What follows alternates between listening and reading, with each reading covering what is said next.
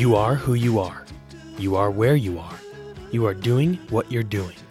The time is now. Those are the rules for today's show a journey into neo futurism. We could take it slowly, or we could get insane. No one ever got anywhere by playing it safe. This is All Things Grinnell. I'm your host, Ben Benversi. On this week's show, we'll talk with Rob Neill from the class of 1991, who came back to Grinnell this spring with his merry band of neo futurists. Rob met me late at night after rehearsals to talk about what the heck a neo futurist is anyway. And then we'll talk with Ellen Mease, who just wrapped up directing her 40th anniversary production of Shakespeare's Twelfth Night, her last as a full professor here at Grinnell. This week's show is coming up next after a word from Grinnell College. The information and opinions expressed in this podcast are solely those of the individuals involved and do not represent the views of Grinnell College. So, you might be asking yourself right about now what is neo futurism? If you're not a philosopher or art critic, though, it might be helpful to iron out what a futurist is before we get to neo futurism. Historically, futurists were mostly Italian and Russian philosophers and artists, mostly active around the turn of the 20th century, who sought to create a new relationship with the audience. The neo futurists embrace some of their principles, but also deviate in important ways. What they do maintain is putting on a unique and chaotic spectacle of a show. uh, neo-futurism embraces that and a lot of other things. It becomes a little bit of uh, an amalgam of theater movements that came before it, not just the futurists, but surrealists and Dadaists, and then uh, the the kind of happening theater of the '60s, and uh, we take sport and dance and music and poetry and, and uh, what we call living newspaper, where you uh, embrace what's happening in the world and try to put some of that on stage. And then when we distill down the essence of what neo futurism is, we consider what we do and how we perform and create to follow four basic tenets, which is one, you are who you are. Two, you are where you are. Three, you are doing what you're doing. And four, the time is now. Sometimes when we talk about the show, we talk about a fifth rule, which is uh, if there's a fire on the stage, we didn't create it, so the fire exits are wherever the fire exits are, uh, because uh, we have to actually do that legally in a New York theater, and also we're not allowed to use open flames. So if you see a fire, it, it's not on purpose. That's a good. That's a good warning. I'll be. I'll be prepared for that tomorrow Yeah. if I see a fire. Um, so, how do those principles translate into your shows? Like, how do you mechanize those? Yeah. Uh, we perform and create art that's from a place uh, pretty much of honesty and and taking the artist or creator's experience and having that dictate what we create. And then we present that in a space with a unique audience and have what is happening there be a one-time event right? So we're going to do tomorrow night a show called the infinite wrench which is a show that we do every friday and saturday at 10.30 in new york 50 weeks out of the year they do it in chicago friday saturday and sunday they do it in san francisco friday and saturday they do it in london kind of.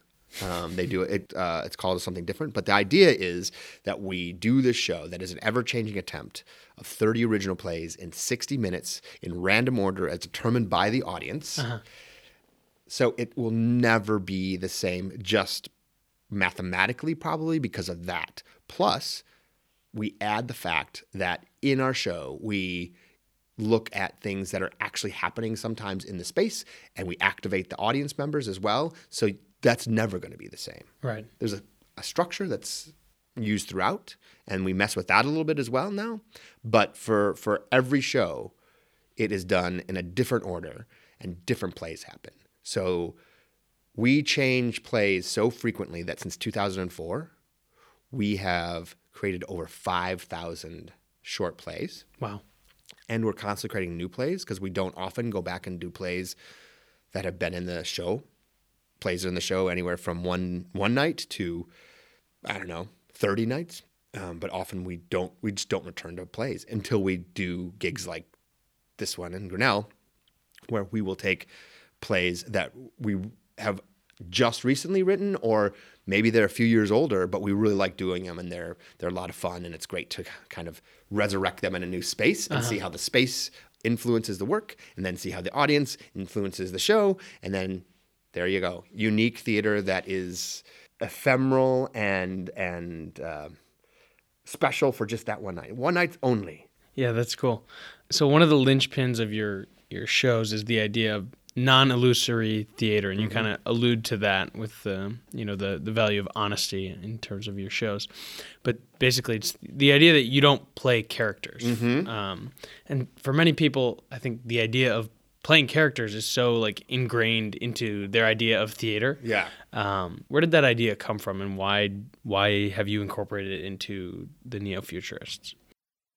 taking non-illusory performance i think allows us to have a very different relationship with each other on stage and with the audience. So we're really doing what we're doing right? And and if you know that then there's um, a certain buy-in that's different than if we're playing a character. Uh, and the the journey that we take you on is more of a it's a different kind of community building in that moment, right? In that one night, where we're saying, all right, we're, we have this buy-in, and what you see is really us. Therefore, what we're doing really affects us, and it probably will have some real effect on you, right? And that comes out of when when the neo-futurists uh, started way back in the late 80s. It first started in Oberlin, and uh, Greg Allen started it when he was a student at Oberlin, and then brought it to Chicago. And the idea was that it was response to how people were not only faking it or acting in, in traditional forms of performance, but also he came from a suburb in you know Evanston and noticed that this people in the world are being really fake to each other, hmm. and he wanted a, a theater that countered that, a, a way to be real with each other in the space, really talking to each other, really looking each other in the eyes. Whether it's two people that are considered performers and on stage, whether it's looking at the people in the audience, whether it's bringing the people in the audience onto the stage, or taking the performers into the audience space, like it starts to um, change the space and how we traditionally look at space in performance. There's more and more theater now that does it, but that, that there's no fourth wall. Hmm. And we try to pretty much never hint that there will be one.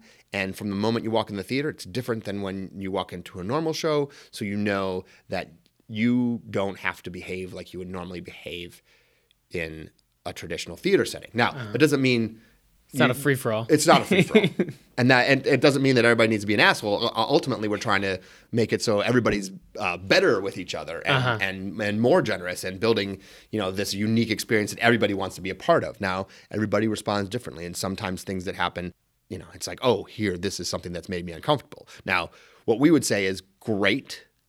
Let's let's hear what that is. Let's let's let's open up the dialogue about why that that is. You know, we're we're bringing people in our company that have been working on this f- for, you know I've been doing this since '95, and some people have only been doing it for a year, right? And so we're bringing a lot of different perspectives and different uh, life experiences to tell these stories to you know, do these dances, to sing these songs, uh, and in the end, it's it is a variety. And I would say that we're aiming with what that is to be real and not fake.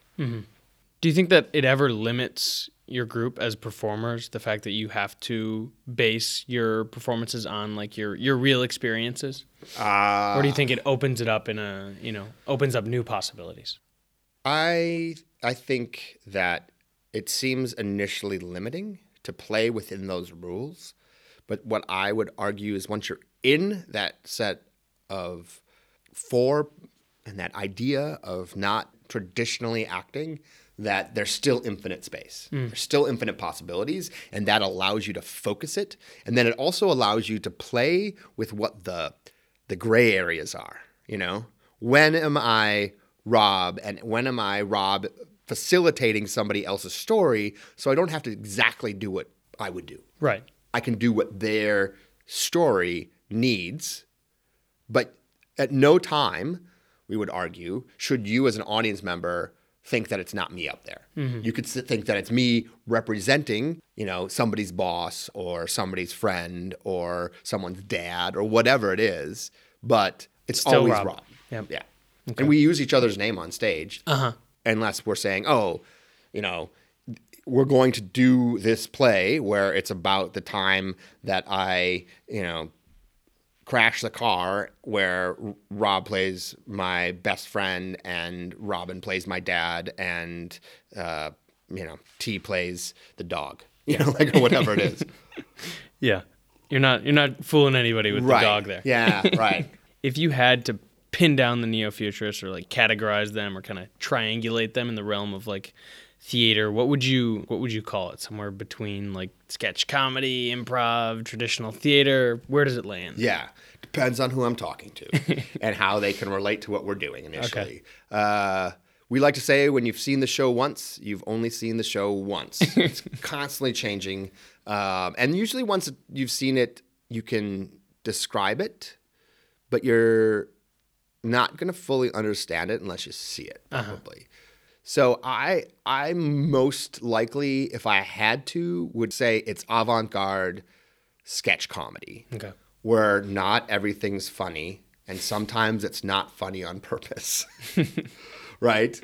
So we'll we'll we try to have a good mix and we try to have things that make you think and things that are funny and things that are funny that make you think and also we try to have things that are you know affecting us that are serious and we deal with the political and the social political and, and personal tragedy and you know communal tragedy just like looking at what's happening in the world and and yeah our i mean there's there's always some part of the show where you're like wow that person is really talking about something that really happened to them and it's it's intense.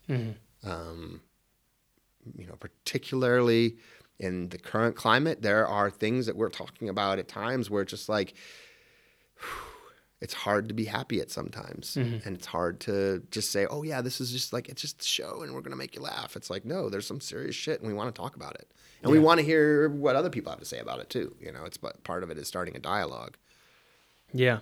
So now that we kind of have a, a handle on what the neo-futurists are, I want to talk. do we? Yeah. You want to tell me what we got? Still. oh my god.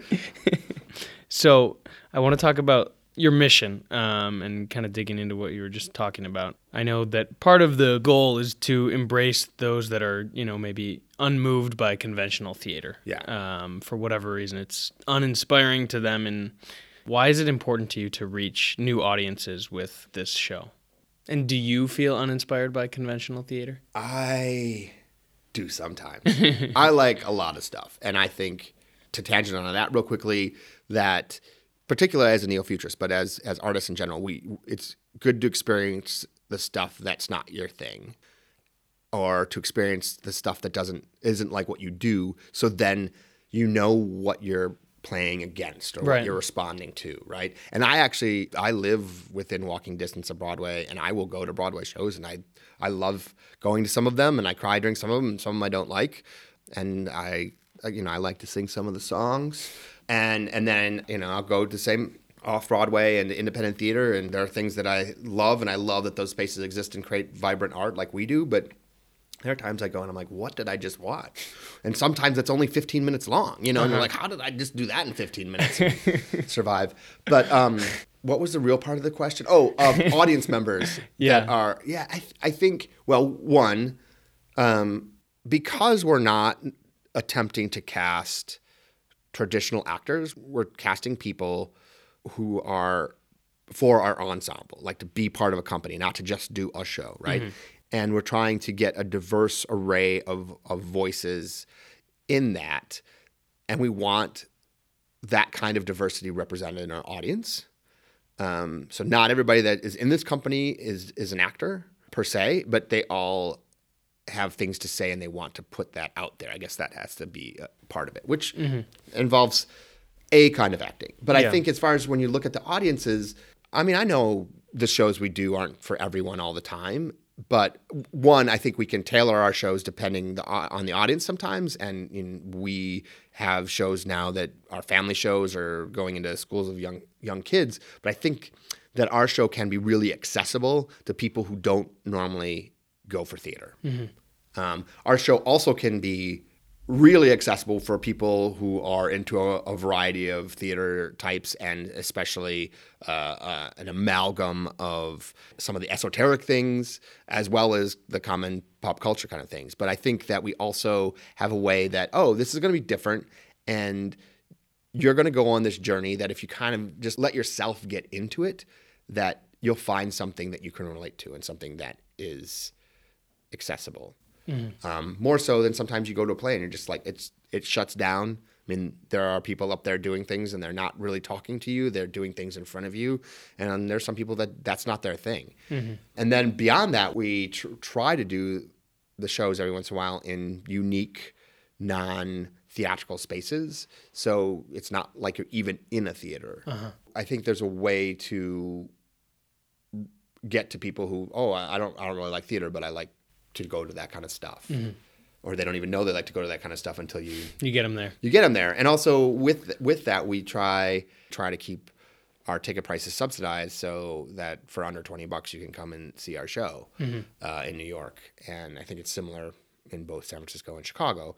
There was a time back when it started that it was under ten bucks, uh, and the idea is that you, you know you're not throwing out a lot of money that like you can for the Broadway shows. Yeah. hundred and seventy five dollars a ticket. You know, that's a different that's a different price point, and and that prices a lot of people out. Yep, different people are going to those for sure. Yeah, So the original mission for the Neo Futurists was to create interactive, kind of highly personal, challenging art for the general public, and that sounds great. But how do you actually do that? you always are writing and absorbing what you're doing and figuring out how you can turn that into some kind of um, theatrical or or performance based piece, and uh, we try to challenge each other before we get into the rehearsal room. But every Tuesday, a certain number of us, usually somewhere between uh, five and ten of us, gather, and we know from the previous weekend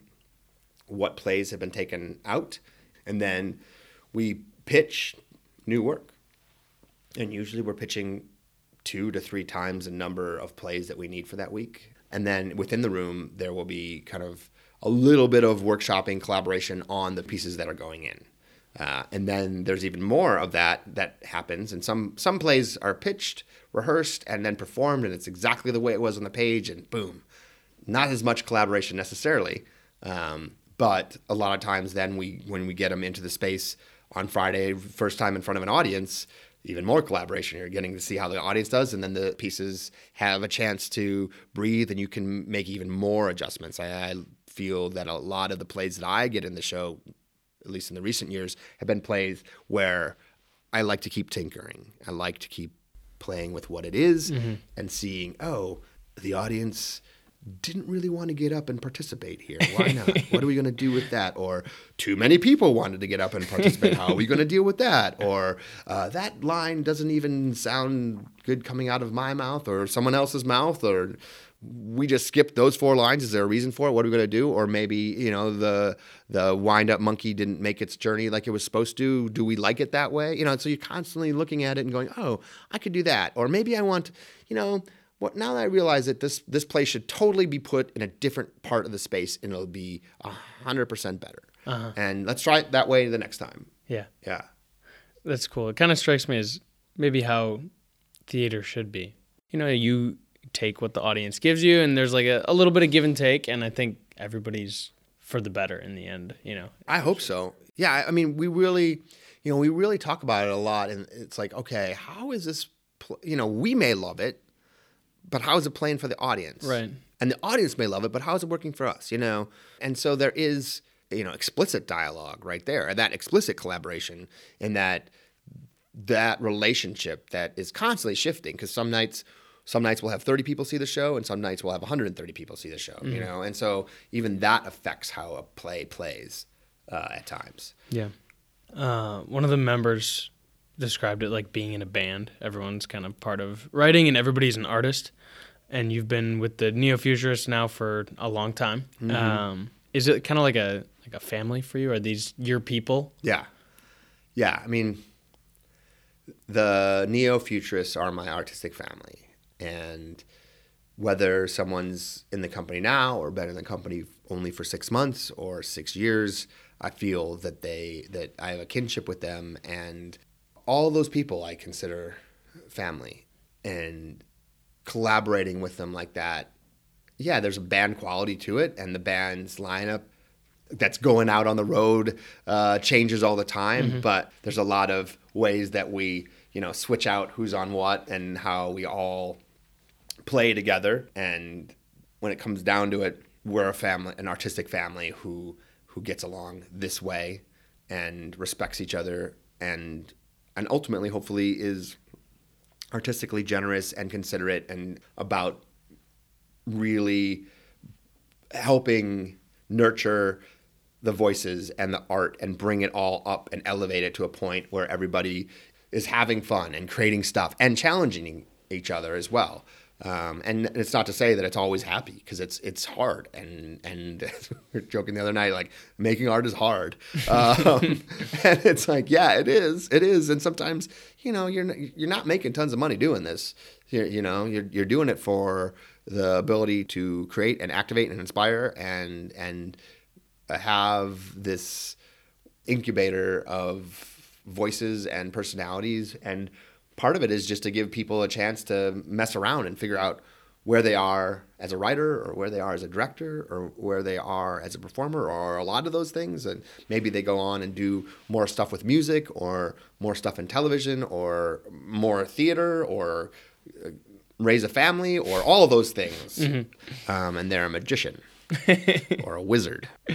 Uh, so for for those who haven't seen your shows, myself included, the the Neo Futurist first show, Too Much Light Makes the Baby Go Blind, yep and kind of like the Infinite Wrench, it's organized into basically 32 minute plays. yep very similar Kind of like the the Grinnell basketball system of of- Right, of, right. theater. Um, how do you transition between them, and like how does the audience choose them, Sure. and how does that work? Uh, when you come in, uh, you're not only given a name tag that's uh, not your name, but you're given a menu that is a list of the plays. And we, at the top of the show, give you the four rules. Uh, we explain how the menu works, and basically the audience orders by number. And we have a clothesline where all the numbers are strung up, and the audience calls out a number, and we pull that down, set up the play, call go, the play happens, we call curtain, and then people shout out more numbers. um, and uh, and for the most part, the show goes along like that, and then hopefully we finish. But sometimes we have a clock, and sometimes times run, time runs out, and we have to uh, stop the show before the plays are all done. There you go. Because it is a race against time. Uh-huh. You know, the audience really drives it and can kind of make or break whether we finish on time or not. um, because they have to be on top of that, and and also that allows it so you have no idea when you're in the show or in the audience what the order of things are going to be. And an audience member, you may worry about that. You're maybe like, oh, I want to call out this play, or I want to call out this one, and I think this one should be first, and this one should be fourth, or whatever. And, and who knows if that'll work out. But as a as a performer in it, you can't worry about it. Yeah. You just have to, um, maybe like the Grinnell basketball team, you just have to go in and do it, and then and then you'll get, then you'll have a moment where you can take a bre- breather, Right, and then you're back in and there. then you're back in. you know, just go out there and score. You know? Yeah, just go out there, happen. get it done. Shoot, a, put a couple shots up. Yeah. Maybe they go in. Yeah. Maybe they don't. And yeah, I mean, failure is inherent in what we do. Mm-hmm. And ideally, we don't we don't just fail, fail, but like we won't always beat the clock. We're not always going to remember our lines. We're- I mean, it's just eh, things happen, and sometimes there are plays where failure is important to the play. Like the mm. play deals with that or incorporates that. Right? You know, there's there's a point in, in one play where I drink shots of, of real whiskey. And after that play, my game's a different game. Yeah. it's a different ball game. Yeah. Or I'm just playing it different. I don't know. Yeah, yeah. you know, hopefully. Okay, so coming back to Grinnell, Mm-hmm. um, Can you reflect on your time here as a student and how that kind of fits into your journey to becoming a neo futurist? Sure, sure. Um, yeah, I came I came here uh, from a small town in Wisconsin, Ripon, where there's also a college. So coming to a small college town in the Midwest was not a shock to me, and I came to Grinnell to study anything that I hadn't studied before. It's a good attitude. right? Uh, and so I got into a uh, tutorial with Dan Kaiser uh, that was called Moscow's Bestsellers, which was all contemporary Russian literature. And for some reason, thought, oh, I should major in Russian too, um, or take Russian at least. So for a long time, I thought I was going to be a Russian major, but I like took sociology and economics and anthropology and philosophy. Really and- dug into the, the liberal arts. I spread my liberal art wings so wide. so so wide, um, and then I landed in a philosophy major with a Russian Eastern Euro- European Studies concentration. There we go. But I did a lot of theater as well, and even had a as a senior had a project where I got funding and did a mashup of a show that was somewhat neo-futurist, where we kind of took some Pinter and some Ted Hughes poems and the uh, Richard II's monologue in prison, um, and kind of put it all together in something that I thought was Coherent. performance art or something. I don't know. but uh, the semester before that, my first semester senior year, I was at Grinnell in London. Okay. And I saw 60 plays in six months. You know, it was ri- ridiculous. And so I think all that led me to, and now I'm a philosophy major going out in the world and I can kind of speak Russian. Uh, but, but I knew that I loved acting.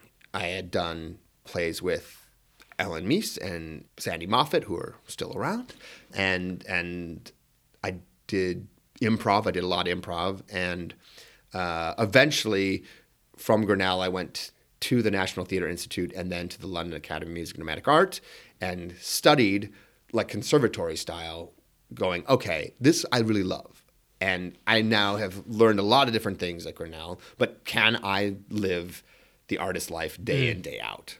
I didn't know because I think one of the reasons why I wasn't a theater major was because I thought the actor's life is no life for me. what did I know? um, but then I found out. I went and I did those schools and loved it even more. And I got to go to Poland and study there. And then I came back to the Midwest and thought, okay, now what do I do? And I started doing poetry slams and improv slams in Chicago and saw the Neo Futurists. I'm like, oh, I'll audition. Why not? Let's try this. Right. I'll, I'll do something. And they called me back, and then I found a Bambi lamp that someone had thrown away on the Belmont L train platform. And I found it. I wrote a, a play about it, and I, that was my callback piece, and it, uh-huh. it got me in. There you go. Because because of that, I'm in a neo futurist. And, and they said, hey, we want to cast you. And the only thing is, we want to cast you in the New York company. I'm like, what New York company? And then I said, exactly, you're going to be part of it. and I said, great, I'll do that for six months. And in 1995, I moved to New York City for 50 bucks a week to be a neo futurist for six months. And I still live there, and I'm still a neo futurist. Hopefully Success making story. a little more than 50 bucks a week. now, right but- a little bit more but the neo futurists don't pay a whole lot more just at other jobs that i do and i've done tons of other different acting things and and day jobs and things like that that i've juggled through these 20 some years. And i mean coming from ripon to grinnell i never thought i'd live in new york city or at least survive living in new york city. And i love it. I love it. Nice. Most education systems, be it high school or college, are geared towards stimulating and developing, you know, the intellectual side of your brain. yes. Um, without much regard for creativity. And we start out as kids, I think, with loads of creativity, and school and society kind of conspire to to crush that creativity in most of us. We kinda- agreed uh, and I was watching some of the videos on, on your website, little previews and video sketches that you guys did. And I stumbled on one called "Like a Child," uh, and it's a it's a bunch of neo-futurists lip syncing over audio of some kids doling out what I think is some pretty great advice. Yeah. simple yet to the point. The gist of the message is we're all still children, and it's important to remember who we were when we were a kid, and it's important to respect that kid that you used to be, and it's okay to act like the kid that you are and that's kind of the message that I take away from the neo futurists, and it's it's powerful, even though I haven't even seen you live yet. Exactly. It's about play and it's about, you know, one of the top five traits they are looking for people in business is creativity. Yeah.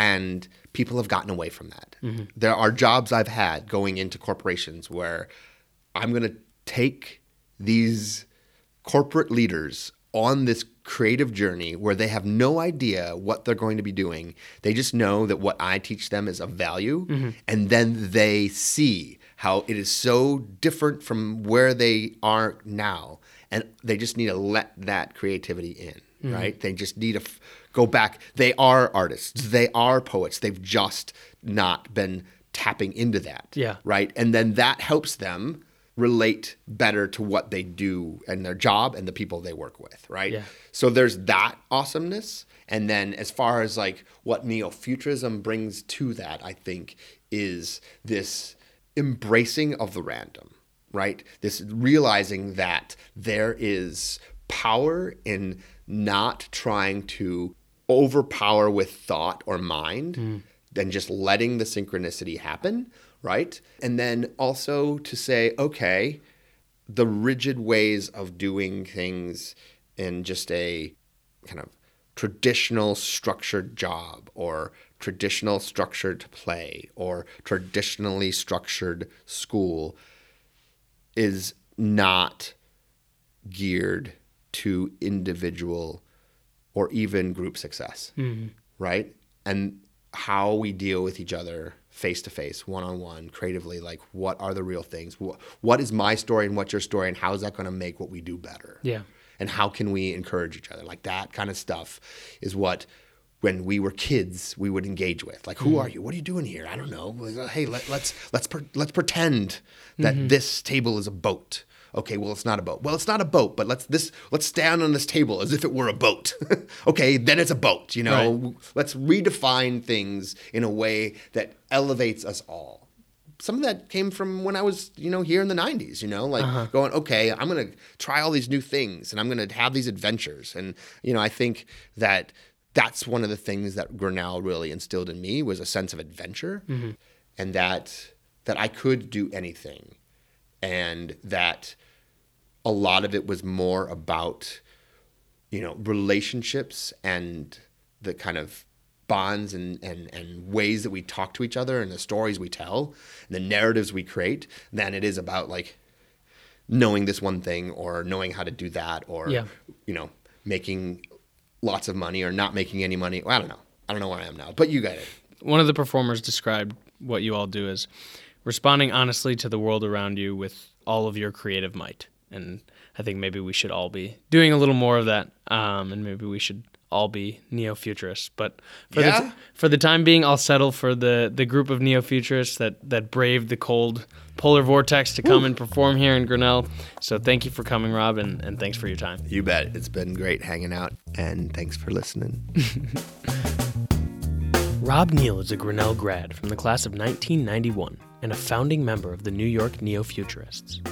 The Neos performed here in Grinnell earlier this semester and also led a workshop the next day in which I participated. If you couldn't tell from the conversation with Rob, I was pretty intrigued by the Neo Futurists, and the students involved in the workshop thoroughly enjoyed the opportunity to practice a different way of thinking and being. The Neo Futurists encourage vulnerability and facilitate the sharing of intimate experiences in a powerful way. To get a better idea of what they're all about, check out some of their videos and sketches online. And if you're lucky enough to be in one of those cities he mentioned, New York, Chicago, or San Francisco, go check out a performance. We're taking a turn from Rob's brand of theater to something a little more traditional. The most traditional, perhaps Shakespeare. We're going back all the way to 1979 for this one. Ellen Mease, professor of theater and dance here at Grinnell, directed this semester's production of Twelfth Night, which ran last weekend, 40 years after her original production of the play. She showed me her scrapbook from the original production. This is the 1979 record of rehearsals. And look how wholesome and young everybody is. That's me. Where? Oh my. Oh my. I, I Oh it doesn't it doesn't register. Maybe it's the the long hair. I don't know. So this is how I remember alums Uh huh. because the performances over a rehearsal, long rehearsal period, just get imprinted. They are material impressions in my brain. Uh-huh. So when they come back for a reunion, I can see this is Ted Gaines. I can see Carolyn is an old, old friend. Uh, Michael Glassman, just look at all that hair. he was, was- That's a mustache and a half. yeah. So you don't get many undergraduates that can grow this much hair and thus look as you know, sort of sort of mature, not, Yeah. not clean shaven, youthful. Um, you recognize my nose, I, surely. the profile is more recognizable, but the first one, I swear to God, I, I thought you were joking when you told me it was you. And this is Sue Wood. We didn't have a staff costume designer, faculty costume designer. So Sue, as a student, was designing all the costumes. And my mother was the sole costume crew person. Wow. Keep it in the family. Back to 2019. By the way, if you hear panting dogs, that's not your imagination. That's the ghost of Hamlet. Just kidding. Those are the sounds of Ellen's two golden retrievers, Hamlet and Beckett, named after the famous Shakespeare play and playwright Samuel Beckett. I snuck into the theater before rehearsals last week as actors were getting ready for a run through of the show.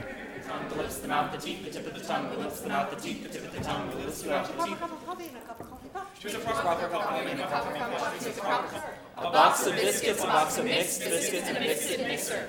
Lemon, lemon, lemon, lemon, lemon, lemon, lemon, lemon. Sinful Caesar, sift and sniffer, seize his knees and sneeze not you. Sinful Caesar, sift sniffer, seize his knees and sneeze not you. Oh, oh, oh, oh, oh, oh, oh, oh, oh,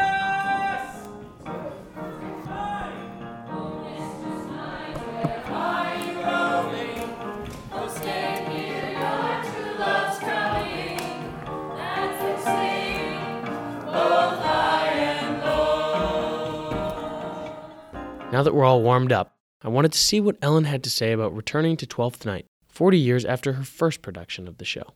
Well, returning to it 40 years later, um, it's, it's a time to commemorate the, the joy that is always built into being a young faculty member here when the age difference between you and the students is not so great. you don't have to be doctor, anybody. You're just who you are, the, the coach and a, and, a, and a fellow risk taker along with everybody else on, on stage. Um, the, the blessing of that particular production is that I had three really strong women in Carolyn, Nancy, and Miriam. Uh, we had a really strong group of newbies who were willing to take the risks that a comic role is necessarily going to require. You're going to fall flat on your on your face. The timing's not going to be right until you work it and and work it. So we had just superb clowns. We had the three strong women, and all of that uh, youthful sense of adventure and risk taking. Ed Moore was on board, uh, encouraging and advising, and in large part, the choice of the comedy now for me is not just the 40th anniversary, but it is to celebrate the long engagement that Ed had with the theater department. He advised on Sandy Moffett's productions of Romeo and Juliet, The Tempest, Midsummer Night's Dream, Much Ado, my Hamlet, my Macbeth. I, the way I love to remember Ed is the same way that um, Patrick Neal and uh, various, a, a large number of alums, once the word went out about Ed's death, students created just a wonderful chain of email responses to his death. And they all remember his voice, that great, deep, gravel barrel of his hearty, well, how are you? And we shared an office in ARH, so, so- office suite, so I can hear him now. But uh, Ed used to tell this great story that I use whenever I have to talk about romance on stage, and I have to do it with this play in particular. Um, and this is before my time, but he was sitting in on a late rehearsal of a production of Henry IV Part One that Sandy Moffett was directing. And it was really late in the rehearsal period. It was a late dress rehearsal. And Sandy finally said to his Hotspur, Look, you're going to have to kiss your Lady Percy goodbye because you're going into battle and you're going to die and you're never going to see her again. And here's Ed telling the story in that sort of Georgian drawl. Oh, oh, the actor wails, but Mr. Moffett, I'm only 20 years old. so you just got to get over it. You got to stretch into the whole gamut of human emotional engagement. Uh, so much this college owes him, especially for the energy and the passionate intensity of those Intro to Shakespeare courses, which all of his former students um, talk about. And then the third big reason this is my last uh, production as a full time faculty member. It will be, I hope, my last winter production. I want merriment, I want mirth, I want, heaven knows, we need something to chase away what ended up being really, really long winter blues and Yeah. serious cabin fever because the dogs look at me every night before we are ready to go rehearsal and, and say, okay, are we going to Illyria now? Or Right. are we getting out of the, out of the house? Um, so of the many challenges that we've had for this production so far this winter, the terrible serious cold set us back for auditions, and then the campus closure and single digits and down into the negative, you know, 20, whatever it was for those two days. We were behind a full week of rehearsals. Wow. This is already a short period of time in this, this, this winter block because you have to go up the weekend before spring break, and if you lose time to ice, snow, cold, colds, flu, Right. food poisoning, Things that you can't whatever, necessarily plan whatever. You, you can't play catch up. You can't Mm-hmm. postpone the, the, the production. So that's, um. So what what distinguishes this play from any any other Yahoo's uh, Twelfth Night? What's the Ellen Mease flavor that we're gonna we're I'm, gonna find? I'm not one for gimmicks, Fair enough. but Staying true to the original Yeah, text. yeah. It's it's the same main romantic plot. It's the same um, secondary, but very very funny subplot with Sir Toby Belch and Andrew Aguecheek and Mariah, the mischief makers, gulling Malvolio, the um, the uppity, pompous Puritan um, steward, into thinking that his mistress loves him and making him dress in yellow stockings and cross gartered and comes smiling to his mistress, and he makes a complete ass of himself. And How embarrassing. we necessarily have to do productions of Shakespeare in modern dress because we don't have the costume storage and we don't have the human resources to create any design scheme from, from scratch in the way that the Globe does. Uh, Aaron, uh, our costume designer, is just terrific at using the resources of um, available to us, not just here, but in uh, professional and university costume storage areas to pull together a look. It is sort of 70s because we have a lot of 70s stock.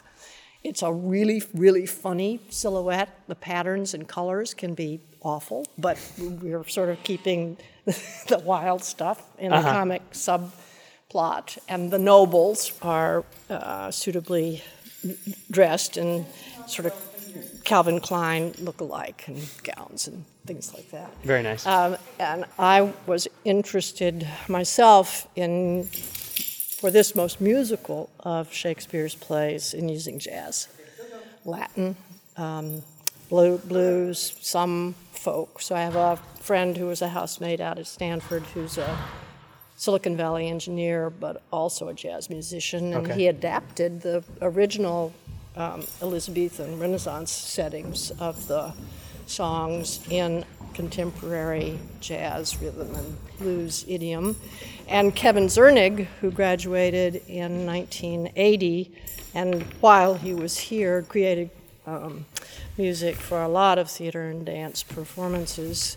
He now teaches um, in um, New Mexico, uh, and he's coming back to work with a jazz band on stage. Oh, wow. Orsino's courtiers are jazz musicians. There's the gazebo and the bandstand looking out Uh-huh. Yeah. on the Adriatic seacoast. And um, so he- the- we have two sax players, a drummer, and Kevin on the keyboards. They're providing not just accompaniment for Feste's songs, but also transition music and maybe the occasional improvisatory underscoring for some scenes. Really, Okay. really subtle on the on the piano. but they're going to be on stage the whole time. That's a level of performance that the actors really can't even anticipate. We've had recorded music to sort of give them a sense of what the transition rhythms are going to be that bring Uh-huh. them on stage. But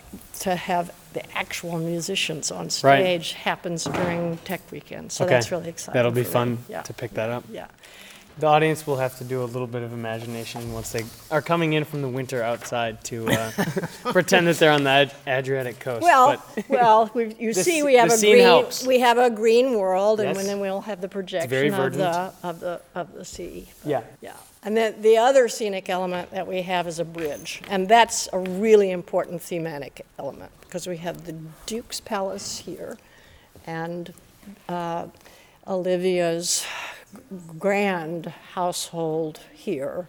At the beginning of the play, the Duke is lovelorn with unrequited love, sunk in the sort of Petrarchan melancholy of loving Olivia, whose brother is dead, uh, and she's unnaturally sworn to abjure the sight of men for seven years. So you have two houses that are sort of frozen in time. And it takes a, Viola in her shipwreck and her emergence from the sea, and then later in the play, Sebastian, her twin brother, also emerging from the sea, to bridge the gap between these two houses and to unfreeze time and to let life's vital natural energies toward marriage and procreation lead us to the resolution of comedy's usual resolution Yeah. of happy marriages. Three happy marriages, in fact. that's nice. um, so, have you had any time to reflect on, you know, your time here? And like, I know you've got this photo book, your scrapbook of like the original one, and Directing and coaching acting in an undergraduate liberal arts college is the best theater job that you could possibly have in American theater. You can do the great plays because they're great plays. You don't have to put butts in seats because the college very generously covers the cost of almost every activity on, on campus. And nobody's worried about where the next job is coming from. So you can afford to take risks. These Grinnellians are fearless, they are intellectually engaged, they're willing to take the emotional risks that go with complex characterization. They open themselves to other ways of being and behaving, and they have the great capacity of wonder. They are not world weary souls just yet. You might be disappointed about the political climate right now, and you might be really dismayed, desperate, be very afraid of the existential threat of climate change. But while you're here, you can develop a whole array of skills that allow you to ad- address the really serious problems that any well educated, civically responsible citizen ought to uh, develop. But you can also develop the, the literary and the dramatic Right. imagination. yeah, and So- another side of yourself as a human being, you know. Yep, yep. And I- he- here's the last reflection. Okay. John Fitch. So he used to liken directors to coaches. He used to call me coach. Directors, like coaches, mostly watch. we watch a performance develop. Casting is 95% of the job. You see that there's some talent there. And then you just watch to make sure that, that those, the skill level increases and increases night after night. And it just is emblazoned on your brain as you watch. The other um, analogy is the relationship between a good jockey and a great racehorse, like American Pharoah. You just get on their back, as I do when I'm sort of kinesthetically out here, imagining myself in every character that's on stage, and then you give the horse the rein. Let them do what her, horses do. Yeah. Do what they do. That's a good way of looking at it. Well, you don't need to put butts in seats, but I think the butts will be in the seats, and one of those butts will be mine. So, Thank um, you, Ben.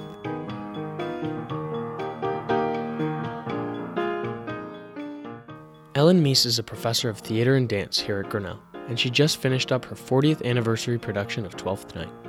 It was a musical performance with drunken shenanigans, mismatched lovers, and a beautiful set. It certainly lifted me out of my winter blues. You can find some pictures from the show, as well as the S&B article from the 1979 show on our website. The music you're hearing right now was composed and performed by Kevin Zernig, class of 1980, who wrote the music for this past weekend's production. Zernig, who played piano in the 1979 production, returned to Grinnell all the way from New Mexico to perform as an onstage band member. His daughter, Amelia, from the class of 2021, was also in the play. More information about the show is available online at grinnell.edu slash podcast.